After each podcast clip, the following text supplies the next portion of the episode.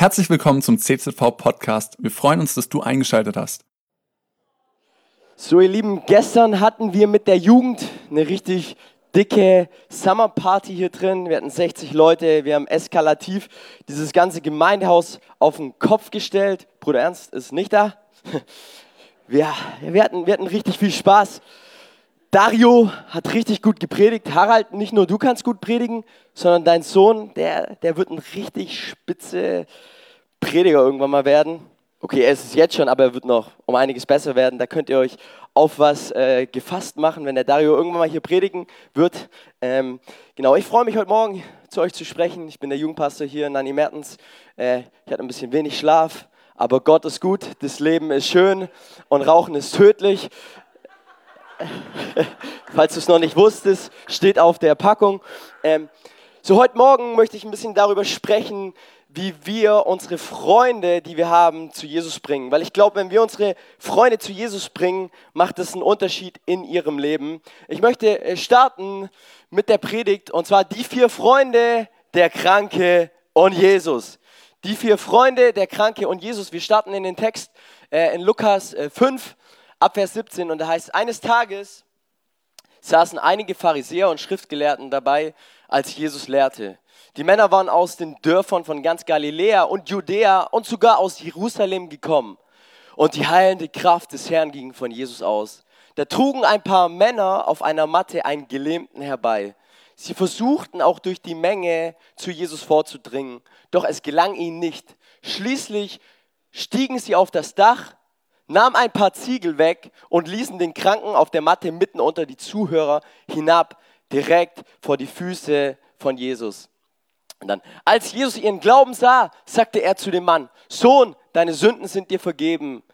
Für wen hält dieser Mann sich, sagten die Pharisäer und die Schriftgelehrten zueinander. Das ist doch Gotteslästerung. Wer außer Gott kann Sünden vergeben? Jesus wusste, was sie dachten und fragte sie, was macht ihr euch für Gedanken in euren Herzen? Ist es leichter zu sagen, deine Sünden sind dir vergeben oder steh auf und geh? Ich werde euch beweisen, dass der Menschensohn auf Erden die Vollmacht hat, Sünden zu vergeben. Okay, ihr Lieben, der Evangelist Markus, er berichtet uns, wo diese ganze Geschichte stattfindet. Und zwar diese ganze Geschichte findet statt in Kapernaum. Okay, Kapernaum, falls du noch nicht in Israel warst, ich war es auch noch nicht, aber Israel, äh, diese Stadt war im Norden von Israel, ganz im Norden. Und wenn wir den Text aufmerksam verfolgt haben, dann lesen wir Schriftgelehrten von überall kamen in diese Stadt, in diesen Norden von Israels, nach Kapernaum, um Jesus zu hören, um zu hören, was Jesus sagt. Ja, die ganzen schriftlichen Schriftgelehrten, die ganzen Influencer, die ganzen YouTuber, alle, das, das war eine Stadt, wo, wo, wo sich alle befanden haben, um eben Jesus zuzuhören. Und heute Morgen möchte ich mein Augenmerk auf die vier Freunde legen. Weil das, was die vier Freunde taten, veränderte das Leben ihres Freundes für immer. Und zwar, sie brachten ihren Freund oder ihre Freundin zu Jesus. Hey, wenn, wenn du das Leben von deinem Klassenkameraden verändern willst, wenn du das Leben von deinem Arbeitskollegen verändern möchtest, wenn du das Leben von deinem Kommiliton verändern möchtest, dann bring ihn zu Jesus. Weil was wir glauben ist, dass diese Begegnung mit Jesus den absoluten Unterschied macht in dem Leben von dem Menschen. Und ähm, ich möchte heute über vier Punkte mit euch sprechen, was es braucht, einen Freund oder eine Freundin zu Jesus zu führen. Okay? Punkt eins: es braucht einen Freund oder eine Freundin. Der war jetzt richtig tief. Ja. Es braucht einen Freund oder eine Freundin. Ich weiß nicht, wie dein Freundeskreis aussieht. Vielleicht sieht der oder besteht er aus vielen Kanaanitern, aus Emoritern, aus armen Rittern, aus, aus vielen Christen wollte ich damit sagen. Ich weiß, ich weiß nicht, wie dein Freundeskreis so aussieht, aber wenn wir das Leben von Jesus anschauen, Jesus, er wurde ja als Freund der Sünder bezeichnet. Und er hatte viele Freunde, die auch Sünder waren, die moralisch nicht das verfolgt haben, was die Schriftgelehrten und Pharisäer verfolgt haben. Aber dennoch hatte Jesus auch Freunde, in der normalen Klasse, in der normalen Schicht. Und oft fallen wir Christen dann manchmal äh, von der einen Seite vom Boot und wir sagen, okay, Jesus, er war der Freund der Sünder, jetzt müssen wir nur noch Freunde mit den Sündern sein. Aber was interessant ist, Jesus hatte zum Beispiel auch einen Nikodemus, er war gut mit ihm. Jesus, er hatte auch andere Schriftgelehrten, ja, die Normalschicht, wo er mit ihnen befreundet war. Was ich einfach sagen möchte ist, der Freundeskreis von Jesus war nicht beschränkt auf Sünder oder äh, Schriftgelehrten, sondern Jesus liebte es mit allen Menschen, die da waren, Gemeinschaft zu pflegen. Der Freundeskreis von Jesus war nicht beschränkt. Und es ist so wichtig, hey, dass unser Freundeskreis auch nicht beschränkt ist auf nur die Gemeinde, auf nur die Menschen in der Gemeinde. Und lasst mich euch etwas sagen, Freundschaft, und das wisst ihr wahrscheinlich alle, Freundschaft ist harte Arbeit. Freundschaft ist nicht etwas, ähm, was einfach so passiert, was vom Himmel herunterfällt und was wir geschenkt bekommen und was einfach da ist, sondern Freundschaft ist harte Arbeit, wo wir uns investieren müssen in jemand anderes und wo wir auch ähm, dranbleiben müssen an dieser Freundschaft. Und um einen Freund oder eine Freundin zu Jesus zu führen, Punkt 1, braucht es eben diese Freundschaft und diese, diese Beziehungen, die wir zu den Menschen haben. Das zweite ist, was wir in der Geschichte sehen, ist, es braucht Mitleid, okay? Und da heißt Vers 18, da trugen ein paar Männer, okay, es waren vier Männer, berichtet uns Markus der Evangelist, auf einer Matte einen Gelähmten herbei. Sie versuchten durch die Menge zu Jesus vorzudringen, doch es gelang ihnen nicht. Ich glaube, diese, diese vier Freunde, sie sahen ihren kranken Freund. Sie sahen ihren Freund, der Jesus nicht in ihrem Leben hatte. Sie sahen ihren Freund, der, der gelähmt war, physisch. Und sie sagten sich, hey, ich muss diesen Freund zu Jesus bringen. Und, und was ist das Gegenteil? Was ist das Gegenteil von Mitleid? Das Gegenteil ist Gleichgültigkeit. Und was ist ein Synonym für Gleichgültigkeit? Es ist Tatenlosigkeit. Also, was ich einfach damit sagen möchte, ist, Menschen, die kein Mitleid haben mit jemand anderem, sie sind auch tatenlos. Im Englischen heißt das Wort Compassion und in diesem Wort steckt das Wort Passion mit drin, Leidenschaft. Und passt mal auf, Leidenschaft ist mehr als nur die Freude an einer Sache. Leidenschaft ist mehr als nur die Freude einer Sache, es ist die Bereitschaft, für etwas zu leiden. Es ist die Bereitschaft, auch für etwas zu leiden. Die vier Freunde, sie sahen ihren kranken, gelebten Freund und irgendwo, sie litten mit ihm mit. Sie litten tatsächlich mit seiner Krankheit mit. Und dieses Mitleiden, dieses Mitgefühl, diese, diese Empathie, sie bewegte in ihren Herzen eine Leidenschaft, eine Leidenschaft, die plötzlich anfing, etwas zu tun für ihren kranken Freund. Und Genau das tut echtes Mitleid. Echtes Mitleid, es leidet mit. Ja, Psychiater und Psychologen heutzutage, sie haben grundsätzlich kein wirkliches Mitleid mit ihren Klienten. Warum? Weil sie wollen diese ganze seelische Betroffenheit auch nicht mit nach Hause nehmen, in ihre Familien, in ihre Beziehungen, ähm, in ihre Ehe. So, sie, sie, für sie ist es ein Job, den sie tun, den sie abhaken. Menschen sind irgendwo, ja, sie, sie sind da mit ihren Gefühlen, aber sie versuchen es nicht an sich ranzulassen. Aber lass mich dir sagen, echtes Mitleid lässt etwas an sich heran. Echtes Mitleid lässt etwas wirklich an sich heran. Und das sehen wir so sehr bei Jesus.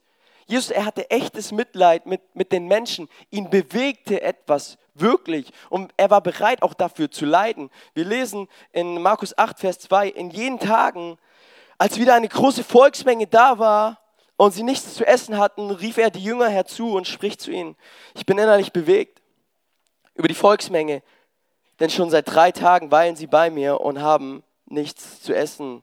Jesus, er sah die Volksmenge. Jesus, er sah die Menschen vor sich. Er sah die Mutter. Er sah den Vater. Er sah das Kind. Er sah diese, diese ganze Gruppe von Menschen, die nichts ge gegessen hatte über drei Tage hinweg.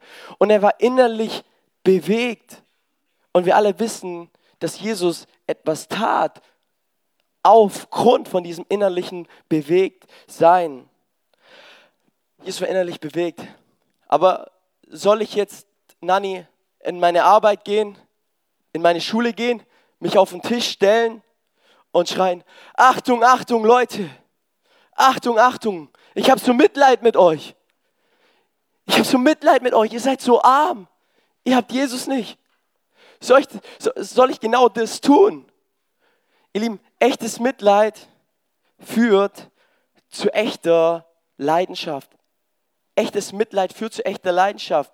Und die Freunde, Freunde taten alles Menschen Mögliche, um ihren Freund zu Jesus zu bringen.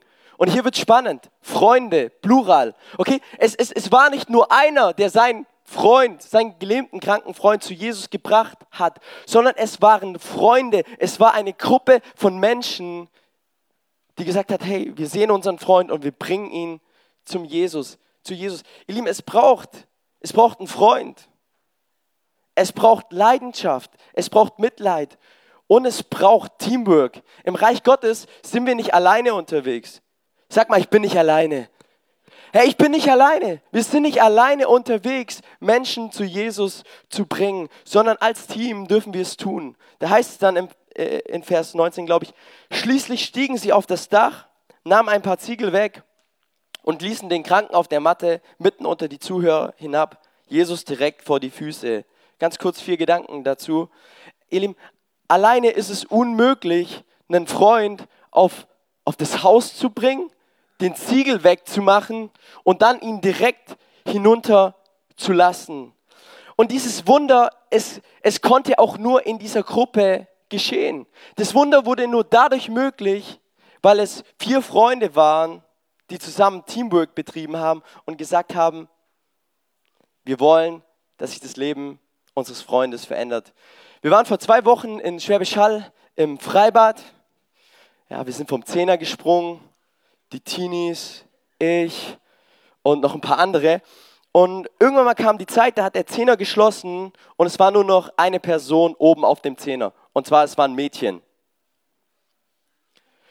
Und eine Minute verging, die zweite Minute verging, die dritte Minute verging. Dieses Mädchen stand so oben und stand halt oben und schaute runter. Und irgendwann mal fiel dem ganzen Freibad so auf, dass dieses Mädchen schon längere Zeit da oben stand. Schon längere Zeit. Und so ich als Mann denke mir so, hey komm, mach doch, spring doch runter, ist doch gar kein Ding. Schau dir den Zehnjährigen an, der hat es auch schon geschafft. Du wirst, es, du wirst es auch schon schaffen. Und irgendwann mal sieht das ganze Freibad, wie dieses Mädchen da oben stand und plötzlich fängt das ganze Freibad an zu klatschen. Das ganze Freibad fängt an zu klatschen. Alle fingen an zu klatschen. Komm, wir klatschen mal alle, ja? Wir klatschen mal. Yes, yes, yes, yes, yes, yes, yes, yes, yes, yes, yes, yes. Und wisst ihr, was plötzlich sich ausgelöst hat bei dem Mädchen? Die war plötzlich, die hatte plötzlich Mut, ja? Die hatte plötzlich, die hatte plötzlich Bock. Und auf drei ist sie runtergesprungen und das ganze Freibad hat geklatscht. Komm, wir klatschen nochmal, jawohl. Das ganze, der ganze Freibad hat geklatscht. Hey, aber lass mich dir sagen, dieses Mädchen wäre nie runtergesprungen, hätte das Freibad nicht geklatscht. Wäre da kein Teamwork da gewesen. Und so ist ein Stück weit auch im Reich Gottes. Hey, wir sind zusammen unterwegs und wir dürfen zusammen unsere Freunde zu Jesus bringen. Der zweite Gedanke ist, den Kranken zu Jesus zu bringen, war kein schneller Erfolg. Weil wir sehen in der Geschichte, die Stadt war voll. Die Stadt war voller Menschen. Ja, da war ein Jahrmarkt wahrscheinlich. Da war das Volksfest. Da, da, da, da, da ging viel rund. Da ging es ab. Da ging es drunter und drüber. Und man konnte gar nicht zu Jesus kommen, weil das ganze Haus war voll und darüber hinaus war auch alles voll. Es war kein schneller Erfolg, diesen Kranken zu Jesus zu bringen. Und oft wünschen wir uns genau das. Wir wünschen uns den schnellen Erfolg. Ich habe einmal jemand eingeladen zum Gottesdienst. Ist gleich bei Jesus. Halleluja. Aber ihr Lieben, oft ist es im Leben eben nicht so, im Reich Gottes. Es ist nicht immer der schnelle Erfolg, irgendwie, dass Menschen zum Glauben zu kommen, sondern es ist einfach ein Dranbleiben an den Menschen, sie lieb zu haben. Das dritte ist, sie taten etwas total Unreligiöses. Die vier Freunde taten etwas unendlich Unreligiöses. Und zwar, sie störten den Gottesdienst, wo Jesus gepredigt hat. Stellt euch mal vor, bei uns stört jemand den Gottesdienst. Und nicht nur das, sie deckten sogar das Dach ab. Ja, wer zahlt es? fragt sich der Schwabe. Ja, wer, wer, wer zahlt es? Wer zahlt es? Ja, ich glaube, wir würden uns im Sommer freuen, wenn das Ding hier offen wäre. Habe ich recht? Aber Aber wer zahlt die ganze Geschichte? Es war, es war total unreligiös. Ja, Mai, was macht denn der da? Es kann doch nicht wahr sein. Und das vierte ist, sie taten etwas, was das Schweigen brach. Ich stelle mir den Gottesdienst so vor. Es war der Gottesdienst verlief, Jesus hat gepredigt, er hat in das Herz der Menschen hineingesprochen. Er hat Gnade hineingesprochen, er hat Liebe hineingesprochen, er, hat die Menschen vor Augen gehabt und, und, und da war so eine Kraft da. Und plötzlich geht das Dach auf. Plötzlich geht das Dach auf und jemand wird heruntergetragen. Jemand wird heruntergebracht. Und ich stelle mir das vor, wie plötzlich die stille und die andächtige Gemeinde plötzlich anfängt zu reden. Sie plötzlich anfängt zu reden. Ja. Wie Tante Erna Onkel Helmut anklopft und sagt, Erna, siehst du den da? Siehst du den da? Wer ist es? Was macht er da? Ist es, der kommt nicht zum richtigen Eingang rein. Der macht irgendetwas richtig falsch. Und der ist gelähmt. Der hat bestimmt gesündigt. Der hat bestimmt gesündigt. Und ich dachte mir, auf uns heute übertragen, oft ist es doch auch so, wir sitzen in unserem Gottesdienst, der Prediger predigt seine Botschaft, das Volk hört zu und ist andächtig, ist ruhig und plötzlich geht die Türe auf. Und plötzlich geht die Türe auf und da kommt jemand rein. Und die stille Gemeinde schaut zurück. Und sie fangen plötzlich an zu reden. Siehst du den da, der da reinkommt? Der hat ein Tattoo. Ui, ui, ui. Der hat ein Tattoo. Oder der hat zerrissene Jeans. Ui, ui, ui. Oh.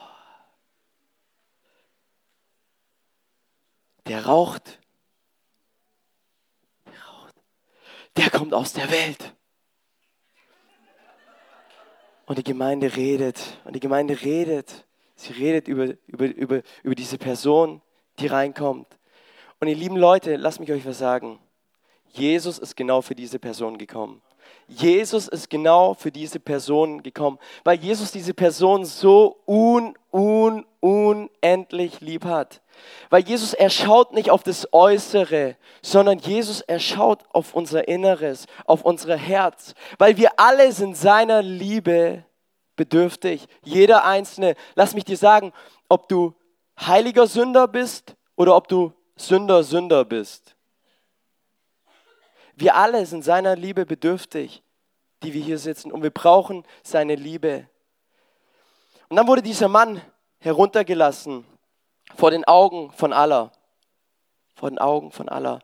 Und das ganze religiöse Volk, es schaut ihn, es schaut ihn an. Und ich weiß ja nicht, wie es dir geht, aber wenn man, wenn man so angeschaut wird von allen, dann spürt man eine gewisse Erwartungshaltung, dann, dann, spürt man einen gewissen Druck auch.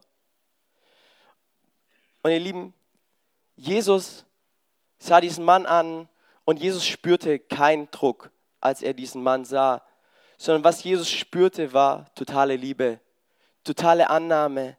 Ich glaube, dieser Mann, er, er hat noch nie in so wunderbare Augen geschaut an diesem Tag als sein ganzes Leben zuvor, weil Jesus mit seinen liebenden Augen ihn angeschaut hat. In Amerika kam ein Buch raus, das ähm, heißt The, The, The Day American Told the Truth. Und darin stehen erstaunliche Fakten, was Leute alles bereit wären, ähm, für 10 Millionen Euro zu tun. Okay? Also fangen wir an. 25 Prozent wären bereit, ihre ganze Familie zu verlassen. 25 weitere Prozent wären bereit, die Kirche zu verlassen. 23 Prozent würden sich für eine Woche prostituieren lassen. 16 Prozent, passt auf, würden ihre amerikanische Staatsbürgerschaft verlassen. Nur 16 Prozent. Für 10 Millionen Dollar. Dieses Volk ist extrem stolz. 16% würden ihren Ehepartner verlassen. 7% würden einen Fremden töten.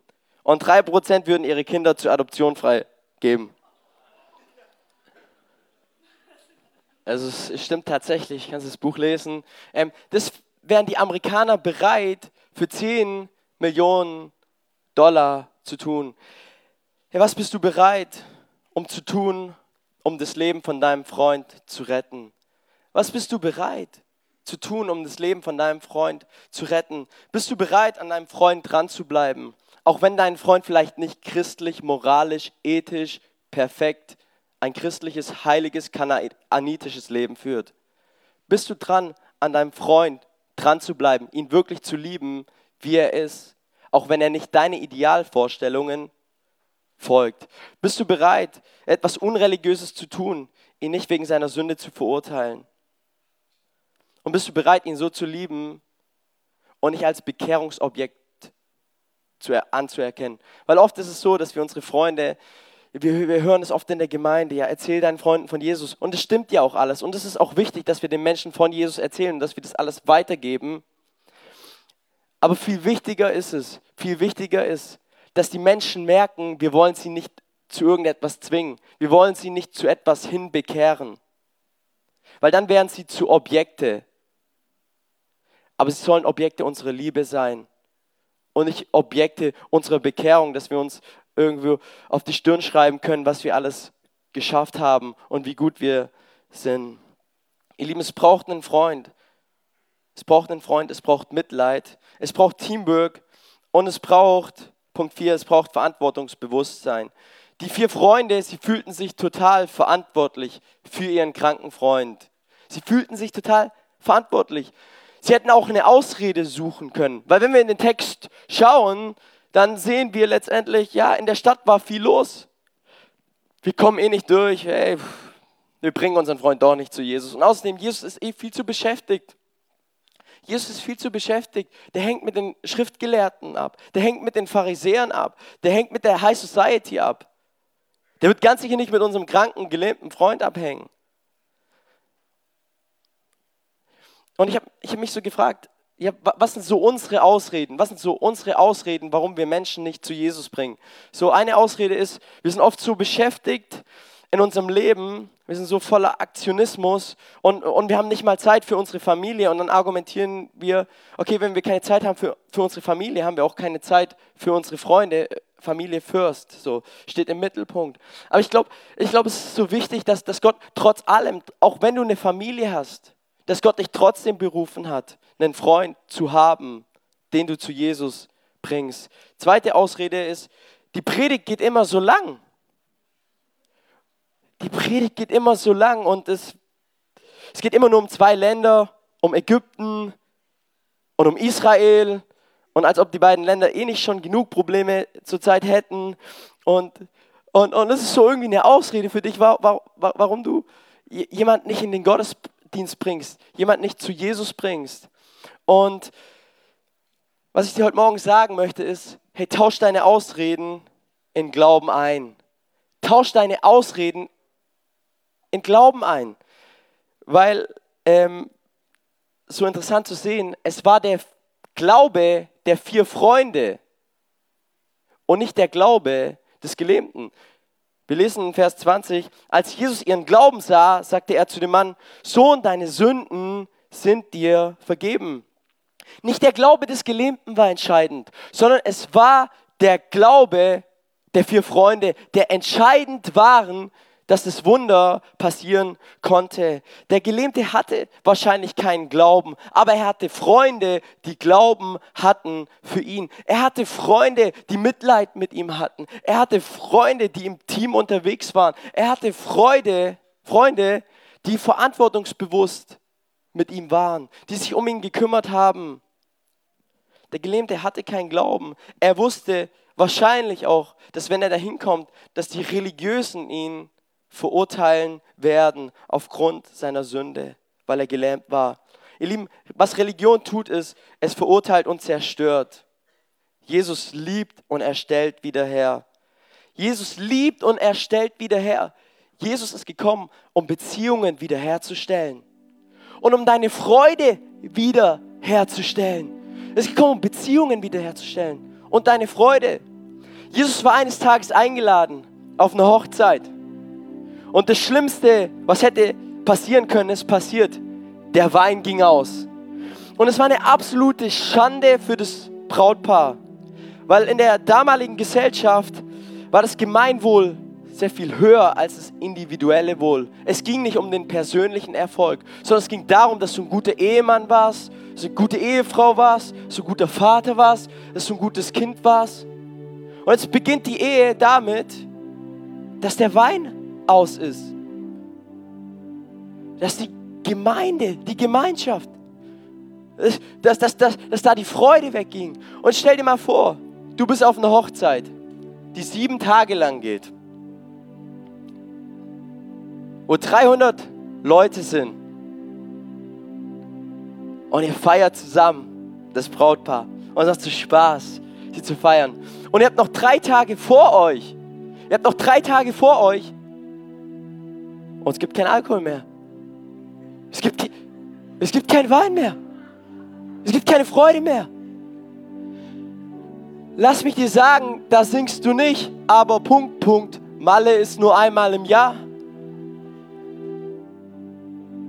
Das singst du nicht, sondern du fragst dich, Udo Jürgens, wo bist du?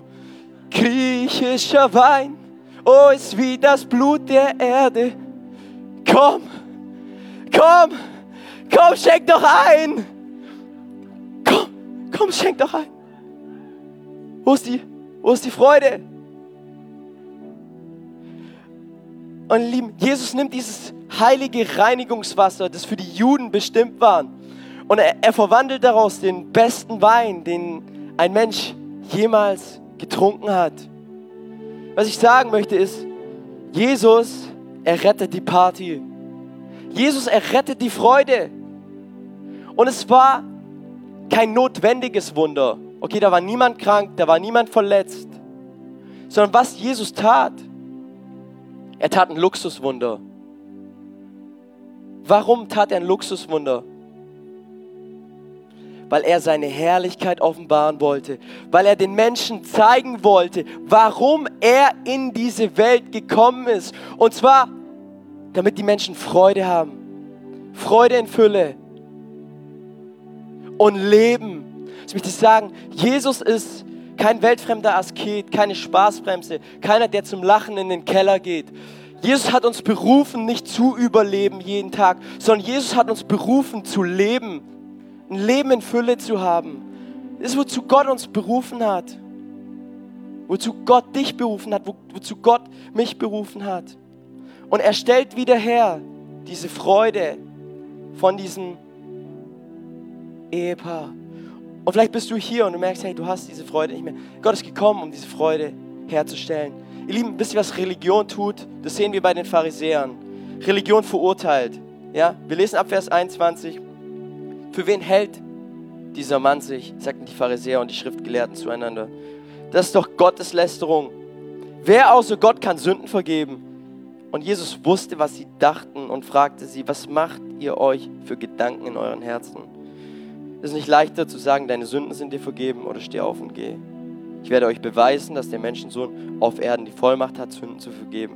Und er wandte sich an den Gelähmten und sagte, steh auf, nimm deine Matte und geh nach Hause.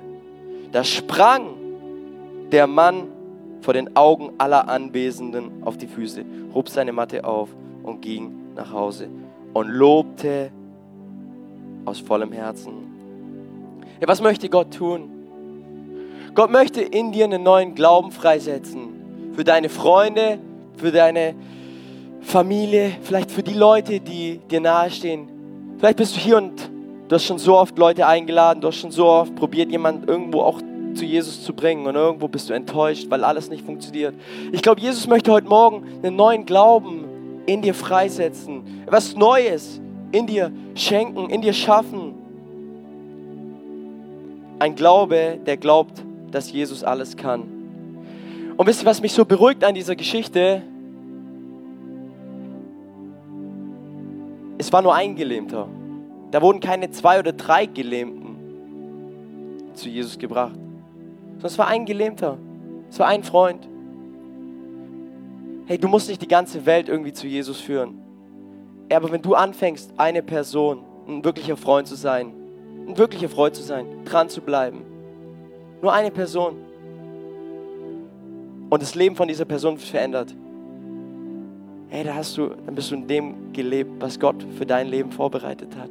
Und stell dich mal vor, jeder von uns führt eine Person zu Jesus, bringt eine Person zu Jesus. Das wäre der absolute Hammer. Das wäre absolut der Wahnsinn. Und vielleicht bist du auch hier und, und du fühlst dich, du fühlst dich wie dieser Gelähmte. Du fühlst dich voller Schuld. Du, du, fühlst dich, du fühlst dich voller Scham. Du fühlst dich eigentlich bewegungsunfähig.